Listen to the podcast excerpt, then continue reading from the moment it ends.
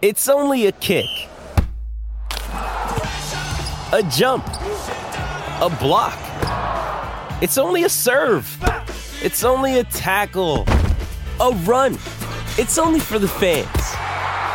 After all, it's only pressure. You got this. Adidas.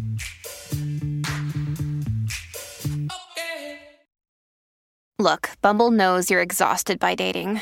All the must not take yourself too seriously and 6 1 since that matters. And what do I even say other than hey? well, that's why they're introducing an all new Bumble with exciting features to make compatibility easier, starting the chat better, and dating safer. They've changed, so you don't have to. Download the new Bumble now. This is Tim Donaghy, and I'm about to get technical with Bonzi and Sheed.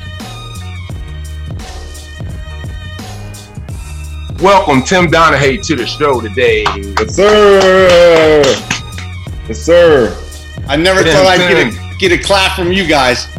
Man, Oh yeah, you know, hey man, this hey look, my whole thing is hey bygones, bygones. What happened then happened then. You know, we're all different now. We're all grown and older men, so it ain't about us no more. It's about the family. You know what I mean?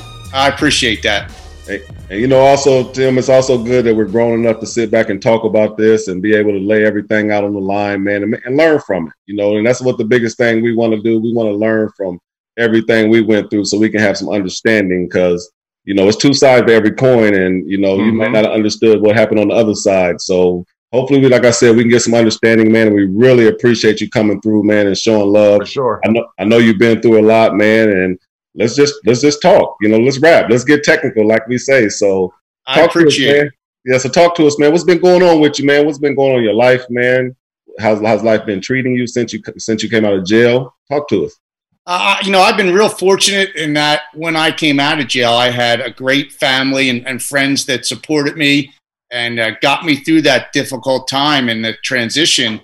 And, um, you know, I was able to recover, uh, you know, uh, start getting involved in real estate and, and started to rebuild my life. And, you know, again, I was fortunate that I had great parents, brothers, uh, my children, and, and a, you know, small group of friends that really helped and supported me and uh, got me in a position where you know I am again successful. So uh, not too many people get that second chance and that opportunity. So you know I'm making the most of it, and I'm, I'm really grateful about it. Yeah. So so now everything has happened in your life. You're trying to make a, a whole new change, become a whole new different person. So when you go out in public, maybe with or without your family, um, no matter you know supermarket or to a restaurant, you know whatever, just grab a beer, or whatever. Do people mainly recognize you by name or by face, or it's just like you can mix in and and go with the breeze? I think it's a combination of both. Uh, people will look at me and and uh, you know notice that they they know me from somewhere and really can't put their their finger on it. But once they hear the name, uh, you know they definitely uh, you know are able to think back and and remember where they know the name from. So uh, I've been fortunate in that uh, people have uh, you know never really given me a hard time and uh, you know understood that everybody makes mistakes and with that you know, they've been pretty nice to me. Oh man, you you lucky, you blessed. I am, no doubt about it. Now, now, if I lived in Portland, that may be a different story. you know how it goes Sure. down.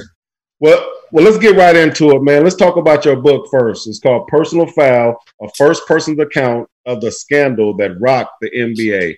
What what made you want to write a book? What made you want to really just come out and tell everything? You know, I think for me, I wanted really people to understand what I did and how I did it, and uh, throw it all out there and, and let them know that I definitely made some mistakes. And uh, you know, with that being said, um, you know, uh, I wanted people to know that I was sorry for the poor choices that I made because not only did those choices affect me, uh, but they affected the people that I love the most, and that's my uh, you know family and kids. So it was difficult uh, when your name and faces plastered across you know the the news stations all over the world for the most part. So it was definitely an embarrassing and humbling experience for me. Uh, but like we talked about before we got on air, uh, you know, you live and you learn from it. And uh, to have two guys like you to, you know, even want to have me on your podcast and discuss it is, is, you know, pretty cool to me. Yeah. So with with the whole thing that happened that went down, right? With the whole when it when it all broke. What what were your first thoughts? What was going through your head? Take us take us through that day if you can when you know you might have got that knock on the door or I, I don't know you could have been at the gas station or I'm not sure exactly where you were but when when they came to get you take us take us through that day what what were your thoughts I was actually just got a brand new set of ping irons and I was on the Let's go. right? Getting ready to tee it up. And I got a call from Tommy Martino, who was one of the co-conspirators in the in the case, and he said the FBI had been to his house uh, three times, and uh, you know they they were asking questions about me, and I said, Tom, three times, and you're just calling me now? So I, I literally got that um, you know feeling in my stomach like I was in a lot of trouble, and I was that fish that they wanted. So I am range and went to an attorney that I knew in the area, and and he basically just told me to try and relax and keep my mouth shut, and uh, he'd start digging into some things. And uh, you know, after about 20, 25 days, uh, I lost about 20 pounds from stress. Yeah. Went into his office one day, and he actually called the United States Attorney who was uh, on the case, and that guy just said flat out, you know, you tell Tim Donaghy we know what he did, we know who he did it with. Uh, he's better off coming in and talking to us before we come get him, because if we have to come get him, not only is he going to lose his job, but he's going to go to jail for a long, long time. So I felt it was in my best interest, you know, basically get on a plane and go to New York with the attorney and and basically tell them what I did and, and how I did it, and and uh, you know from there become a cooperating witness uh, for the government against uh, not only the the fraud that the NBA was putting on to a certain extent, but uh, you know the people that were associated with the Gambino crime family out in New York. Wow, wow. And when you when you mention support, um, you mentioned you know friends, family. When you say friends, was the NBA or NBA affiliates were your friend during that time, or did they totally separate themselves from you and just kind of just leave you out there by yourself to kind of deal with the whole situation? From day one, they just dumped me. Everybody dumped me. Uh, my closest friends uh, as referees, the the NBA league office, everybody wanted to paint me as that one rogue referee because they felt that that was their best way of sweeping the scandal under the rug as quickly as possible. So it was kind of really disheartening because immediately we got on the phone with David Stern and uh, said we'd like to come in and talk to him and tell him, you know, what we did. Mhm. And uh, he wanted nothing to do with this. He he literally uh, cut me off with the kneecaps right away, and and I was out there on my own. Yeah, I, for for me, I specifically remember it happening. I was um I was happened to be on vacation. I was married at the time, and I happened to be on vacation with my wife. We were over in uh, uh, Italy somewhere, and I remember getting a few missed calls from my uh, mother-in-law who were watching my kids back home at that time. Mhm. So you know, I finally answered the phone like, "Hey, mom, what's up?" She was like, "Baby, I don't know what happened, what's going on, but it's every news camera in the world is out there in front of the house. I said, What? I said, Has anybody knocked on the door, you know, come past the gate or whatever? She said, No, they all on the outside of the gate. Nobody came up to the door. Whatever. I said, All right, well, as long as they don't come up to the door, don't worry about it. Everything's good.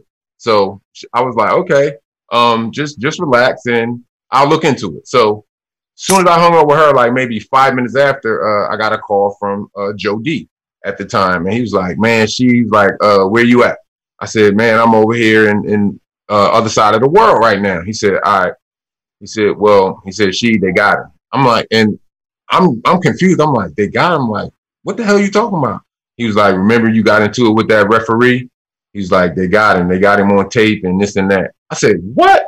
I said, "Oh!" I started yelling, "Oh!" I was like, "Oh shit!" I said, "You know, I, I felt at that time. I said I felt a little vindicated, and from from myself, I was like, yeah, from all the years, you know, I've been fucked with and this and that. Now, I'll let you know, and I'll say this to you and to the people. Every technical foul that might yourself or maybe some of the other guys might have called on me, everyone was not y'all. That I will say. You know, it was sometimes I threw a couple Emma Effers in there and you know some F bombs and you know just Yeah. talking junk. So Yeah. that I will say, I'll get that out there first. You know, but I, I kind of sort of felt a little vindication once once that uh once I got that phone call with it. And after that, you know, he was like, um, well, you know, when you come back home, everybody's gonna want to talk to you and this and that. I said, look, I said, man, don't worry about it. I said, I'm I'm gonna do me. So just played it all to the left, and then I got bombarded with questions. You know, that fall, that following season, I was like, look, if y'all ain't really got nothing to say about the Pistons and you know what we doing now, blah blah blah. So just played the part with it to you know somewhat make the organization that I was playing for look good because I didn't want to look like a, a, a crazed animal, you know, right. trying to just bash, bash, bash, bash. So you know, it's, it's it's not about that all the time. Right. And speaking of those technical fouls, you know, especially with you, you know, depending on who was refereeing the game, if I was with a couple of my buddies, you know, we'd throw 20 bucks up on the table when we had a team like uh, Portland and you, and we say the first one to bang Sheed with a technical foul gets, you know, the $60. So there are a lot of games that, you know, went on behind the scenes when you say right. you deserved all those technicals. Uh, you know, probably a couple of them were given out a little bit quicker than they were for the next guy because you know, of a, a simple twenty dollar bet in a locker room. Wow, wow, and that's crazy that y'all was really doing that. that's that's, that's right. crazy, but but I I get it, but you know, y'all make it like it's a friendly bet. But do y'all did y'all ever really ever think about the other side of it for us? Like, I mean, you mentioned just a moment ago how embarrassing it was for you that your your, your picture was all on the paper, you were on every news outlet they were just defiling you and your family name, and just how embarrassing that was for you. But do you understand that was us all the time? You know, when you when I think back about what I did and how I was involved in a lot of this stuff, it you know, not to be corny, but you know, it breaks your heart to, to think that you know you were doing that stuff, and and you know, there's no excuse for what I did. But when I came in, this this is what the veterans were doing. That you know, a lot of the older guys, and you wanted to fit in, and you wanted to be a part of the crowd. So you know, a lot of these games that we were you know doing out on the floor, and a lot of things that I was following uh, was stuff that I shouldn't have been following. I mean, there were times that we would throw up twenty dollars, uh, you know, to see who could hold out the longest from calling a foul to start the game. So mm-hmm. if you called that first foul, you know, you lost that money, and guys were getting you know, slammed and hammered, and nobody was blowing the whistle all over, you know, a simple twenty dollar bet, you know, in, in an NBA game that was, uh, you know, being broadcast all over the world. Yeah, it was. It's, it's crazy, man. You know, because for me, I know it, it cost me some money. It cost me. Uh, for those who don't know, it cost me seven games. It was an incident between Tim and I that happened on the loading dock in Portland. Um, after the game when we played Memphis. Can I tell the story? You know, who, who gonna tell the story? listen, one of y'all gotta tell the story. Walk Go ahead, Mom. What you got? No, listen, she walked the people through the story so they can get, a, get, a, mental picture. And then I want to hear right, so, your side of it, Tim, how you felt about it. So, so this this how it went down. We were playing Memphis that night. Um, I specifically remember this because uh, Brevin Knight is a good uh, friend of mine, friend of the family. So, um, we're out there on the court, and you know, it's regular. I can't remember what specific quarter it was, to be honest, but it was uh, the referee, the other guy had called a foul on me, and we are standing pretty much standing in front of the scoreboard. So y'all y'all can picture the NBA court people. So we're in front of the scoreboard. The ref called. I got the ball in my hand. The ref called the foul on me. So you know I bounced the ball to the ref, and you know he was like foul thirty, da da da, holding whatever it was, and way from the other side of the corner came Tim, and, and he called the uh called the tech, and, and I'm looking, I'm looking like like a tech for, for what? I'm like, what what the hell? I said, I know I, I do some crazy shit sometimes, but I'm like, man, I just tossed him the ball. He was like, you threw the ball at him. I said, so he gave me a tech, boom. So boom, boom, boom. I'm arguing, arguing with him. I got ended up getting another tech, and boom, I got out of there. Okay. So we're on a loading dock now. So I'm out there, you know, I'm talking with Brevin. Hey man, you know, how's the wife, man? It's good, man. You know, we out there trying to share pictures and stories. Yeah, I went up to the lake, blah, blah, blah. And so Tim and the other two referees walk by. So I yells out, yo, I'm gonna get my money back from that bullshit too. And he was like, What?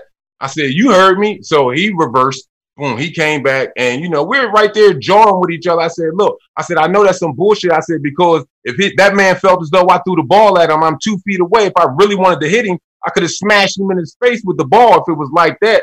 I bounced the ball to him. So obviously, he didn't think that I uh I threw the ball at him so because he didn't call the tech. He just picked the ball up and was about to start play, and then that's when you called the tech. And then you know you coming back and forth, and we just to add a jaw and security comes. You know, a couple players that come out there, they come, they break everything up, and, and, and, you know guys go about their way. But then you know I, I got the call. Boom. Probably about maybe a day or two later, I got the call. NBA security. Yeah, Sheed. What happened? I'm like, fuck y'all asking me for? What happened? Like, yeah, you know, we want to know what happened. I said, why y'all want to know? I said, y'all already fined me. Y'all already suspended me. So y'all already got y'all side of the story. Y'all, I know y'all called him that night. Y'all talked to him that night or whatever, or the other two refs when it went down. So y'all already got y'all side of the story because that's how y'all do. Y'all don't get both sides and then make a judgment. Y'all already prejudged. You know, got to make it look good. Got to protect our guys. So I'm like, man, boom, hung up. They call back. I hung up again. Then they come out and see me. I said, look, y'all write what y'all want to write. Y'all already got y'all story. Did y'all talk to him? Yes or no? So he was like, uh, well, you know, we can't really reveal that. I said, well, I mean, I know because it's simple procedure, dog. Damn, you can say simple procedure. So I know y'all talked to him already. So y'all go ahead with that shit. I ain't trying to hear it. They find me 1.2 million for seven games. And not only did that hurt the from that NBA side, but it was a couple other small little endorsement deals from that that I had lost because obviously, you know, in the paper at that time, people think I'm a high head, didn't want to be connected with my name, which was fine. So the only one who stuck with me through all that was Nike. So I mean, which was cool. I, I had no regrets with it. Hey, business is business. If that's how you feel, then drop it. Boom. But it affected not only me on the court, but off of the court also. So my thing, I guess, I want to ask you, throw in there, did you think of the ramifications on both sides for the things that you were doing when you were fixing these games, when things were happening? Did you think of the ramifications from not only your side with, okay, if I get caught, you know, and if I'm not mistaken, there's, there's some uh, former NBA officials in your bloodline, right? Yes. Yeah. Yeah. And, and so with, with that, what were you thinking like, damn, how would this make Unc feel? You know, if, if I got caught with this, boom, boom, boom. Or, you know, it was like, damn, was Unc doing this too when he came in? How can I be a better referee? Do I have to do this? Like, were you thinking of the ramifications from both sides? Because it was sure ramifications on my side. You know, I got Absolutely. my wife looking at me like I'm fucking crazy and everything. I'm like, yo, babe, I'm telling you. I told her, I said, I swear on everything. Everybody thought she wild is crazy. Oh, oh, when I say they cheating and this and that, and I'm getting fined for not saying nothing, I'm getting fined for saying shit. I can't do shit on the court. So that's what made me always say, cats make that shit too obvious. Did you think of the ramifications? Obviously not. And and you know, I'm not here to tell you that uh, you know that story that you just told was 100% accurate. Uh, I'll give you a little bit, very accurate, but I'll give you my version. Just to, uh, you know, when right. Scott Wall made that call, and and turned his back to report that. I personally felt like you threw the ball not hard at him, but you threw the ball at him and it hit him in the back. So I felt like you tried to show him up. And of course, I gave you the technical foul, which in my mind I felt like it was deserved. Um, and then you came at me, and you know mm. I gave you technical and threw you out. Afterwards, you know we're in the loading dock, and uh, you said something to me. I shouldn't have said anything back to you, and I did. I told them that I did that and I was 100% wrong. You know, what they did, you know, after the fact, really, I had no control over. And when, yeah, you, say, when you say I fix games, I wasn't out there fixing games in the sense that I was putting Sheed or Bonzi or, or Kobe Bryant to the bench so that certain teams won bets. That's not what I was doing. What I was doing was um, when we were be in morning meetings at say 11 a.m. Mm-hmm. and we'd go over Portland versus the Lakers. And they'd say, listen, this is what I want you to concentrate on tonight. I want you to, uh, you know, watch Sheed in the post. He's pushing, he's holding, he's shoving. Or Bonds, he's walking with the ball before he makes his move. You know, when they told us to concentrate on certain things against certain teams, I knew that they were going to be put at advantages and disadvantages. And with that said, I knew the line was off by four, five, sometimes six points. I was passing that information off to people, and they were betting millions of dollars on those games. So you don't think that's fixing? I, I do, You're, absolutely. okay. But I think it's really doing what the NBA wanted me to do with my job. So am I out there doing something different than the other refs are doing, or or what um, uh, the league wants us to do? No, and I was one of the highest graded referees in the league at the time. So I was just doing what they wanted me to do. What I was doing that was wrong was passing that inside information along to people that I shouldn't have been. But really, what I was upset about was the league didn't accept their responsibility in the whole thing. And when it came time during the playoffs, it was tenfold what they wanted you to call and, and look for because they wanted those playoff series to go from 2 0 to 2 2 or 3 1 to you know 3 3. They wanted those games to go six and seven games if at all possible. So, you know, was I wrong? Gee, 100% I'm wrong. I'll be the first one to apologize to you. I think I apologized to you the last time we did a show together in North Carolina. So, you know, for that, you know, uh, I can't apologize enough, not only to you, but to, to every other player that was in the NBA at the time that, you know, this affected. And, uh, you know, if I could turn back time, I'd be the first guy to do it. But we, we know, unfortunately, I can't. So, yeah. No. Well, you know, Tim, you know, we really respect that, man, that you could, you know, even say that. It takes a lot of man to really look somebody in the eye and tell him that he's sorry and he apologized for his wrong. So that's what's up, man. So but as listening to your story, you know, like you was talking about those 11 o'clock, 11 o'clock meetings. So basically, you guys were targeting certain players and talk. Let's let's talk about some of the referees that, like like Rasheed said, the bloodline referees, some of your older referees, your vets. Were they known to target certain players or have some type of beef with players or relationships with players coming into the game that made you may or not think may think like, hey, uh, this person has a problem with this guy. I don't care what the spread is; they're going to lose tonight. Were there, were there, were there were there referees out there that were known for targeting players? Absolutely. I mean, you look back, and I'll, I really don't like to throw out a lot of names. My family was affected by this, so I really don't want to affect other people's families. But I'll give you an example of a guy who's retired, Mike Mathis, and you guys probably know this story. Sure. Had the biggest problem with um, Charles Barkley, and he felt that Charles dislodged people uh, in the post when he had the ball to, to create space to, to get off a jump shot or, or get to the basket. So, you know, anytime some, something like that took place, you know, you knew uh, whatever team he was playing for at the time was at a disadvantage and he was at a disadvantage. And, you know, nobody knew Mathis had those games uh, until right before the game. Now that whole situation has changed to where the, the referees are announced in the morning, but – uh, you know, there were certainly a lot of relationships that I knew of uh, that that affected uh, the, the, game and the situation, and and put teams at advantages or disadvantage. And you know, I'll give you another example. I was uh, in LA one time, and in the morning meeting, uh, one of the league officials came in and said that Phil Jackson just sent a DVD in uh, to the league office of Kobe Bryant going to the basket and getting fouled about 25 times, and the referees not making the call.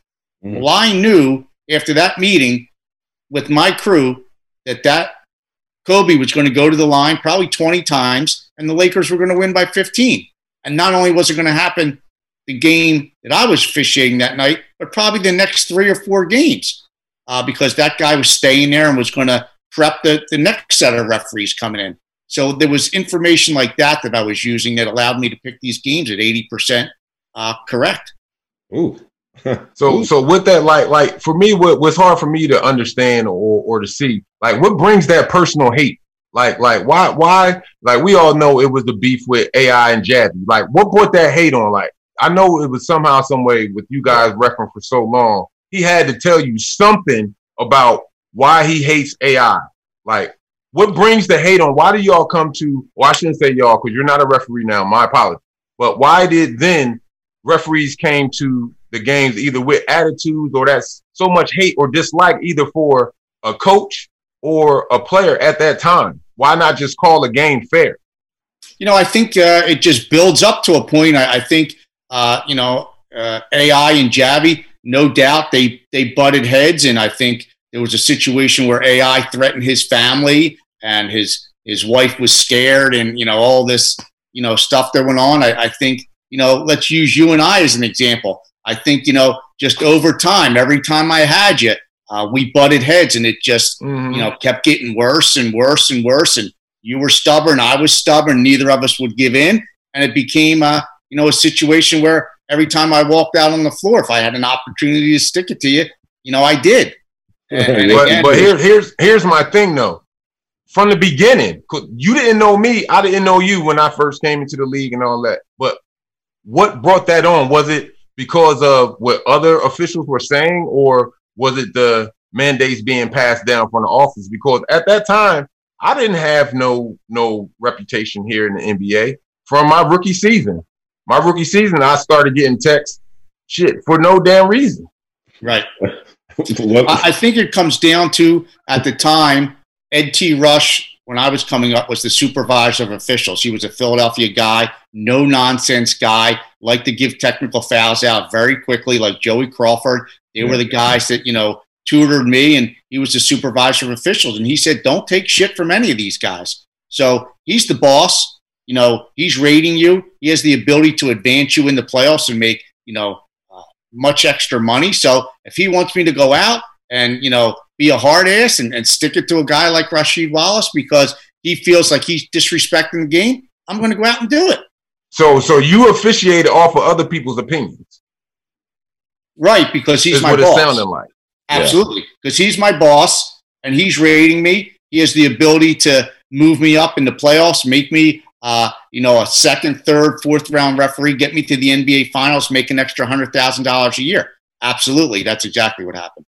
So you are basically willing to do whatever it took to get that bonus, or or, or, or become a top tier referee. Absolutely, I wanted to ingratiate myself with the boss and and have him say we can put him on any game. And yeah. you know, a lot of things you guys may not realize is that let's say uh, there's a, a, game seven and, and Portland's involved, and you know you guys are out there. They they want to put three referees on the floor in a sense that Bonzi Wells, Scottie Pippen, especially Rasheed Wallace, are going to walk out on that floor and say, "We better keep our mouth shut, not fuck with these guys tonight." And that's what's going to, you know, make it look good for TV. The league doesn't want people thrown out of games and, and stars like Rasheed thrown out in the first quarter. People pay a lot of money to come to these games and sit courtside. So their feeling is, is you know, we'll put three guys that you know for the whole year uh, stuck it to these guys, and and they're not going to mess with them in this pivotal situation. Well, you, you know, it's I, funny. I already knew that though. But well, you know, it's funny you said that. You know, Tim, we was we was just talking about. Let's focus on that game seven and we was we always talk about our game seven 2000 series when we were with the Lakers. We were up uh, 13 going into the fourth quarter, and just how things changed. And we always look back on that referee and crew, and that referee and crew was Steve Javie, Dick Bavetta, and Hugh Evans. And as we look back, you know, we read your book, and you know, you called some of the referees company men. Were those three guys? Would you be considered company men that you knew would possibly be sticking it to us at any given time during that game to make sure the some of the bigger market teams will win, like the Los Angeles Lakers or the bigger stars will win?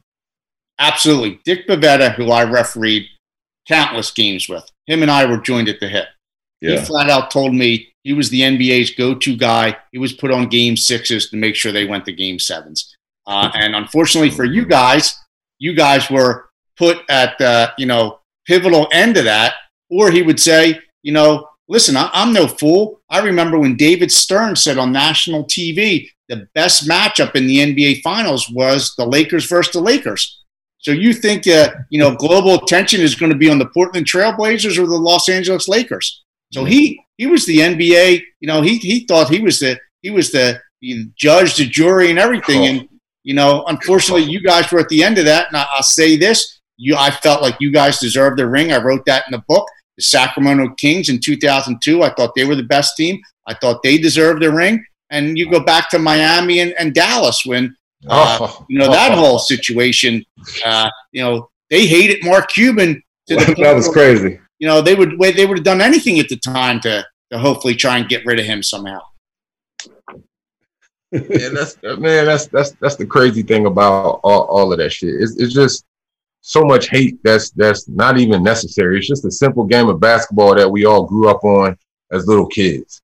You know, it's, it's, Ed, it's all about Rush, money to me. Right. Ed T. Rasheed was the supervisor of officials, as I said before, mm-hmm. and uh, he hated Mark Cuban because Mark Cuban was the guy that wanted change. He saw all this before everybody else saw it and, and said, listen, this needs to stop. Okay. Mm-hmm. And he was adamant with bombarding the league office with emails and, and wanting the referees to be held accountable and created a lot more work for the officials and, and the league office. And, you know, Ed T. Rush started to hate him. And he, and he would tell, you know, uh, you know, different referees to, you know, if, there's an opportunity to stick it to them, stick it to them. And, and guys were out there and they were doing it. Yeah. Well, well, you know, Tim, I'm gonna keep it real with you. And you know, like when you went through your scandal, um, we never, I never, and I know a lot of people never believe you were by yourself. And we just always kind of just saw a trend. Like when you went through your stuff, we slowly but surely start seeing a few key refs falling off the wayside, but they still kind of had key roles within the uh, within the um the the, the ESPN, ESPN. Fox. They can do all these different stuff within the. They, they, keep a check basically within the referees, but we always. Why, Bonzi, why do you think that is? I mean, I, and that's what we always thought, we never could prove it. But were those some unofficial company men that maybe could have got found out that they tried to ground? So basically, we wouldn't go inquiring to them on. on Absolutely. Absolutely. You look at the history of hiring these veteran referees after the fact and all behind the scenes getting these jobs, making a hundred grand for basically doing nothing. Uh, and that was to protect the whole, uh, you know, scandal. Phil yeah. Scala, who was the mm-hmm. um, yeah. supervisory special agent, you know, recently came out and said, you know, there were a lot of things that the NBA did that, you know, was not on the up and up. And he may not want to, uh, you know, admit this, but you know, there were seven or eight other referees and people within the league office that they wanted indicted, and it got swept under the rug at the highest level of government. Wow. There was uh, congressional wow. hearings that wow. they wanted to have, and it got stopped at the highest level of government. Yeah, that money was involved somewhere. That's what it's all about at the end of the day. Right. You look at Enron just collapsing not too far before that, and the last thing they wanted uh, was the NBA being exposed to be, you know, something like the, you know, pro wrestling. So, so, so would you say, would you say back then, and I'm, I can't talk about it now because I'm not involved with the NBA now, you know, I'm not playing or even really watch too many games of that, of that matter. You know, I focus more on high school ball now, but so back then, would you say that a majority of refs got these emails about not not only myself but AI, Chauncey, uh, shit, Ra- Raja, Steve Jack, you know, with with getting these having these different games, y'all refing these different games. Was it emails or or mandates handed down to y'all? Like, look, y'all Never make anything sure. in writing. You know, always just you know in morning meetings. You know, listen, these guys step out of line, do it. Or a guy like Javie. You know, he was the top guy. He could do whatever he wanted to do, and they were always mm-hmm. going to have him refing. You know, game sixes and seven in the NBA Finals. Um, mm-hmm. Um, you talk about this thing being shut down at the highest level. This is how it was shut down. When you think about this, it's going to blow your mind. The guy who ran the Eastern District of New York, okay, uh, the head United States attorney, his name was Greg Andres. You never saw him during this whole thing. He had other people below him that were out being the puppets to the whole thing. Okay. Mm-hmm. After the scandal, within a year, okay, he stopped working for the um, Eastern District of New York. Mm-hmm. He went into a private practice and handled all the outside legal counsel for the NBA. Within a year. Now, you tell me behind the scenes that wasn't being done. Not only that, David Stern offered Phil Scala, who was the supervisory special agent for the FBI, a job before the whole thing was even over because he wanted to have him you know, under his his thumb. He was hoping I went to jail for ten years and was never able to talk. I told y'all, and everybody think I'm fucking crazy with the things that I was saying about Stern and all of that. Everybody thinks Sheed's so crazy and militant. I told y'all, vindication yeah. feels so fucking great. but you are crazy, she. but sometimes, sometimes I am. But you know, but but but that's I, I mean, but you know, we really respect you saying that again, man, because that's something we always wanted to hear, man. And and you know, but it was heartbreaking too, man, because Tim, you don't really understand how hard we work to get to our level. and how much we wanted those rings and how much shit that we've taken over these fucking years, bruh. You know what though? I, I, think at the at the time you're 100 percent right. But now as I play everything back, I I talk to guys like yourself. I talk the Sheed. I, I I've seen other players in person. You know, I get it, and, and trust me when I tell you, if I could turn back the the hands of time, I would do it. And and I can't continue to apologize enough. But with that being said, you know, the most disappointing thing is is not you know, only what I did, but the fact that the NBA tried to sweep it all under the rug and not come out and, and say, you know, we we made a lot of mistakes in the way we handled a lot of things, and we're making massive, massive changes. They never really came out and said that behind the scenes. They did make some changes, but I still think the same stuff's going on when a when a series is 3-0 or 2-0. There's yeah. too much money involved. So they don't tell the referees to go out and fix a game or they just go out and say, "Listen, this is what we want you to look for." Bonzi's walking in the post as soon as he makes that move. Yeah. Call it. You know, there's there's just different ways to program and train a referee, and, and that's going to put a team at an advantage or a disadvantage, and it's always for that team, you know, that's down in the series. Yeah. So how, how many how many good refs back back and, I'm, and when I'm talking about refs, I'm speaking and mentioning of back then when uh, I was playing and you were refing. Um, so how many good refs and when I say good, guys who weren't down with that program as far as, you know, a little, the little friendly wagers or, you know, making sure that this game is fixed or that game or whatever.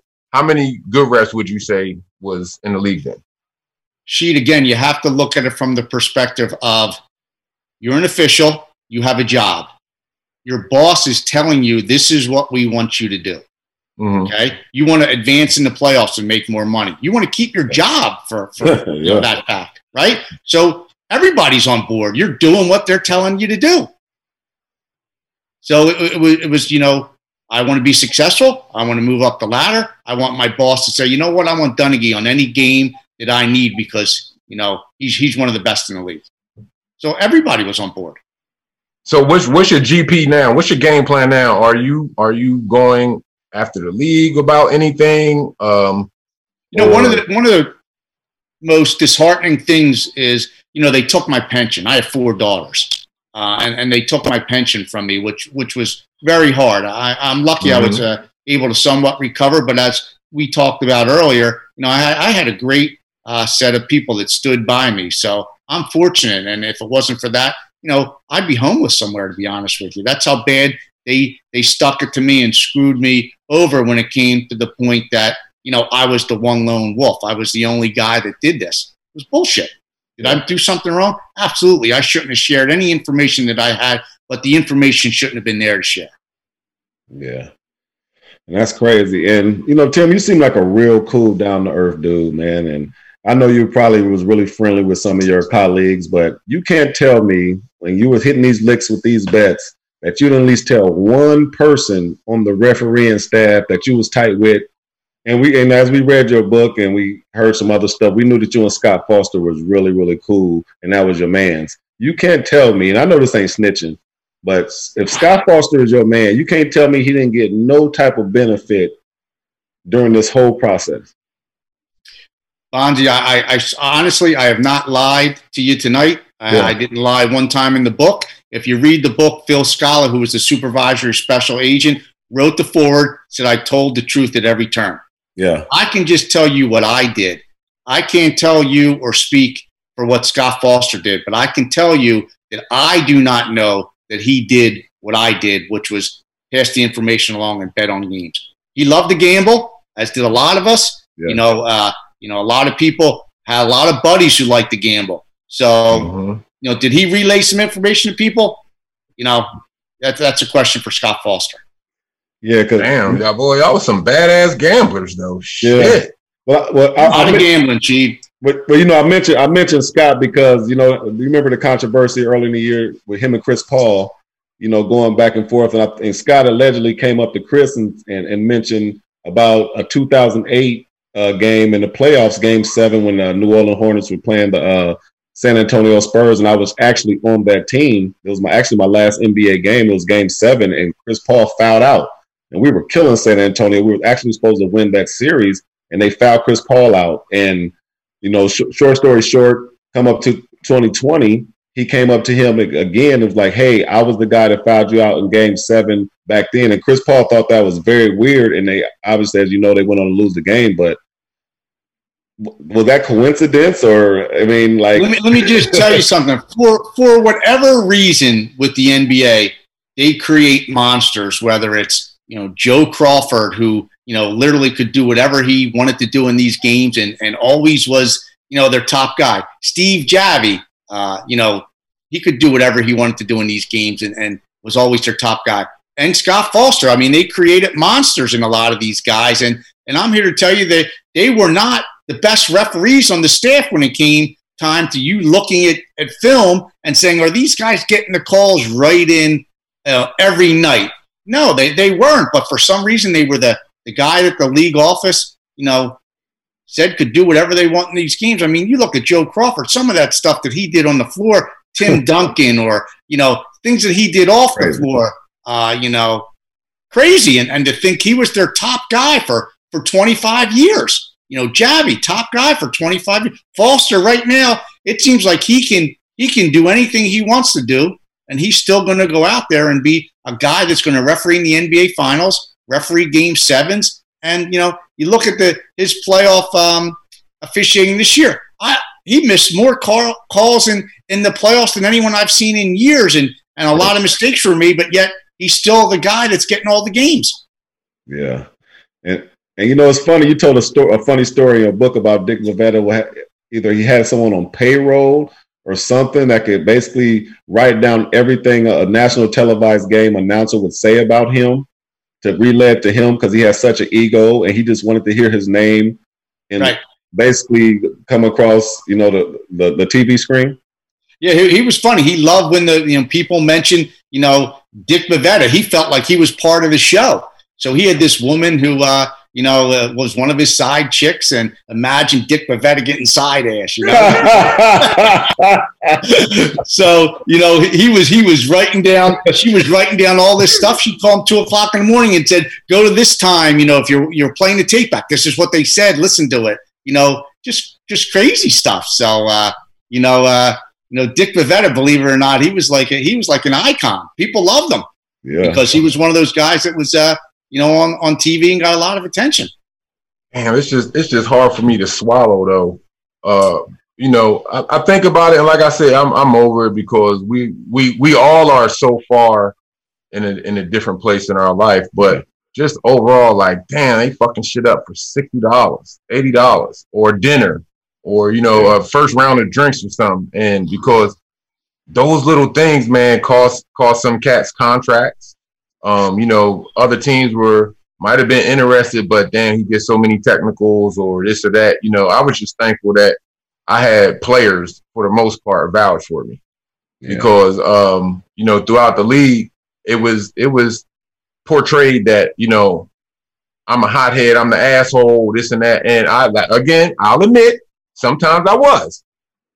Sometimes I was. It was mainly early in my career, and specifically, I would I would say I deserved that. That one year I, I got the record, I deserved about 85 percent, 90 percent of those texts. That I do, and I will say that because I was going through something in my personal life at that time, and it was affecting me. I had a short fuse with everything, but that that that Lakers series, that's another one.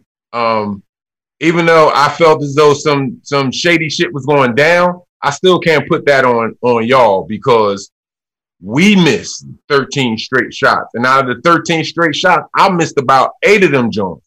So for, for that Laker game, for that series, I can't I can't even put that on y'all. We still should have won that game. But, but that's the game you got thrown out for for staring at Garretson. Who gets thrown yeah, out of the oh. game for staring at somebody? Yeah. I mean, that was yeah, you know, and, and his and father made it the same thing. Right, his father was the boss, one of the bosses, so he was another guy that could do whatever he wanted to do. Was still going to go through the you know um, the league and, and be a, a, finals referee. Uh-huh. You look back at Bavetta, Delaney, and Ted Bernhardt refereed that famous Game Six with the Lakers in Sacramento conference finals. Right, worst mm-hmm. officiated game in the history of basketball and because they really did what the league wanted was to get that game seven, they yeah. move on and referee in the NBA finals and get that bonus. talk to me about any other job in the history of America where you can perform at that level and screw up and get a bonus. You think no, that they would have they would have been done? That's it. You're, you're you're done. You're you're in the NCAA tournament. You're a referee and you have a bad game. You're done. Yeah, not in the NBA. Yeah, and you know, Tim, you know, um, to piggyback on Rasheed's point, man, you know, for us, you know, the other side of the coin, like we mentioned earlier, you know, it really killed our reputations, and it kind of messed with us mentally because for us, when you hear so much negative stuff about you, you start to believe it. And I thought we were crazy and wild and did wild stuff, but to hear you kind of tell us that it wasn't just always us and you guys played a part in it, it makes it it makes us feel a lot better because I, you know, I used to have to question myself, and I know Rasheed used to probably question himself too, and countless other guys who probably. No, I didn't. I knew I wasn't crazy. I, I mean, I, I saw out that motherfucker. I knew what I saw. Yeah, for sure. But I know myself because I, you know, me and Rasheed talk about this. My career didn't wasn't, wasn't as lucky as Rasheed. Rasheed was able to recover and go to a place like Detroit where they gave him a chance, a second chance. You know, countless other guys got second chances to kind of reclaim their name and kind of ch- change people's perception. And that was hard, but I really appreciate you coming on here and kind of setting the record straight, man, because we hated your motherfucking ass for a long time, and you was on our fuck you up on site list.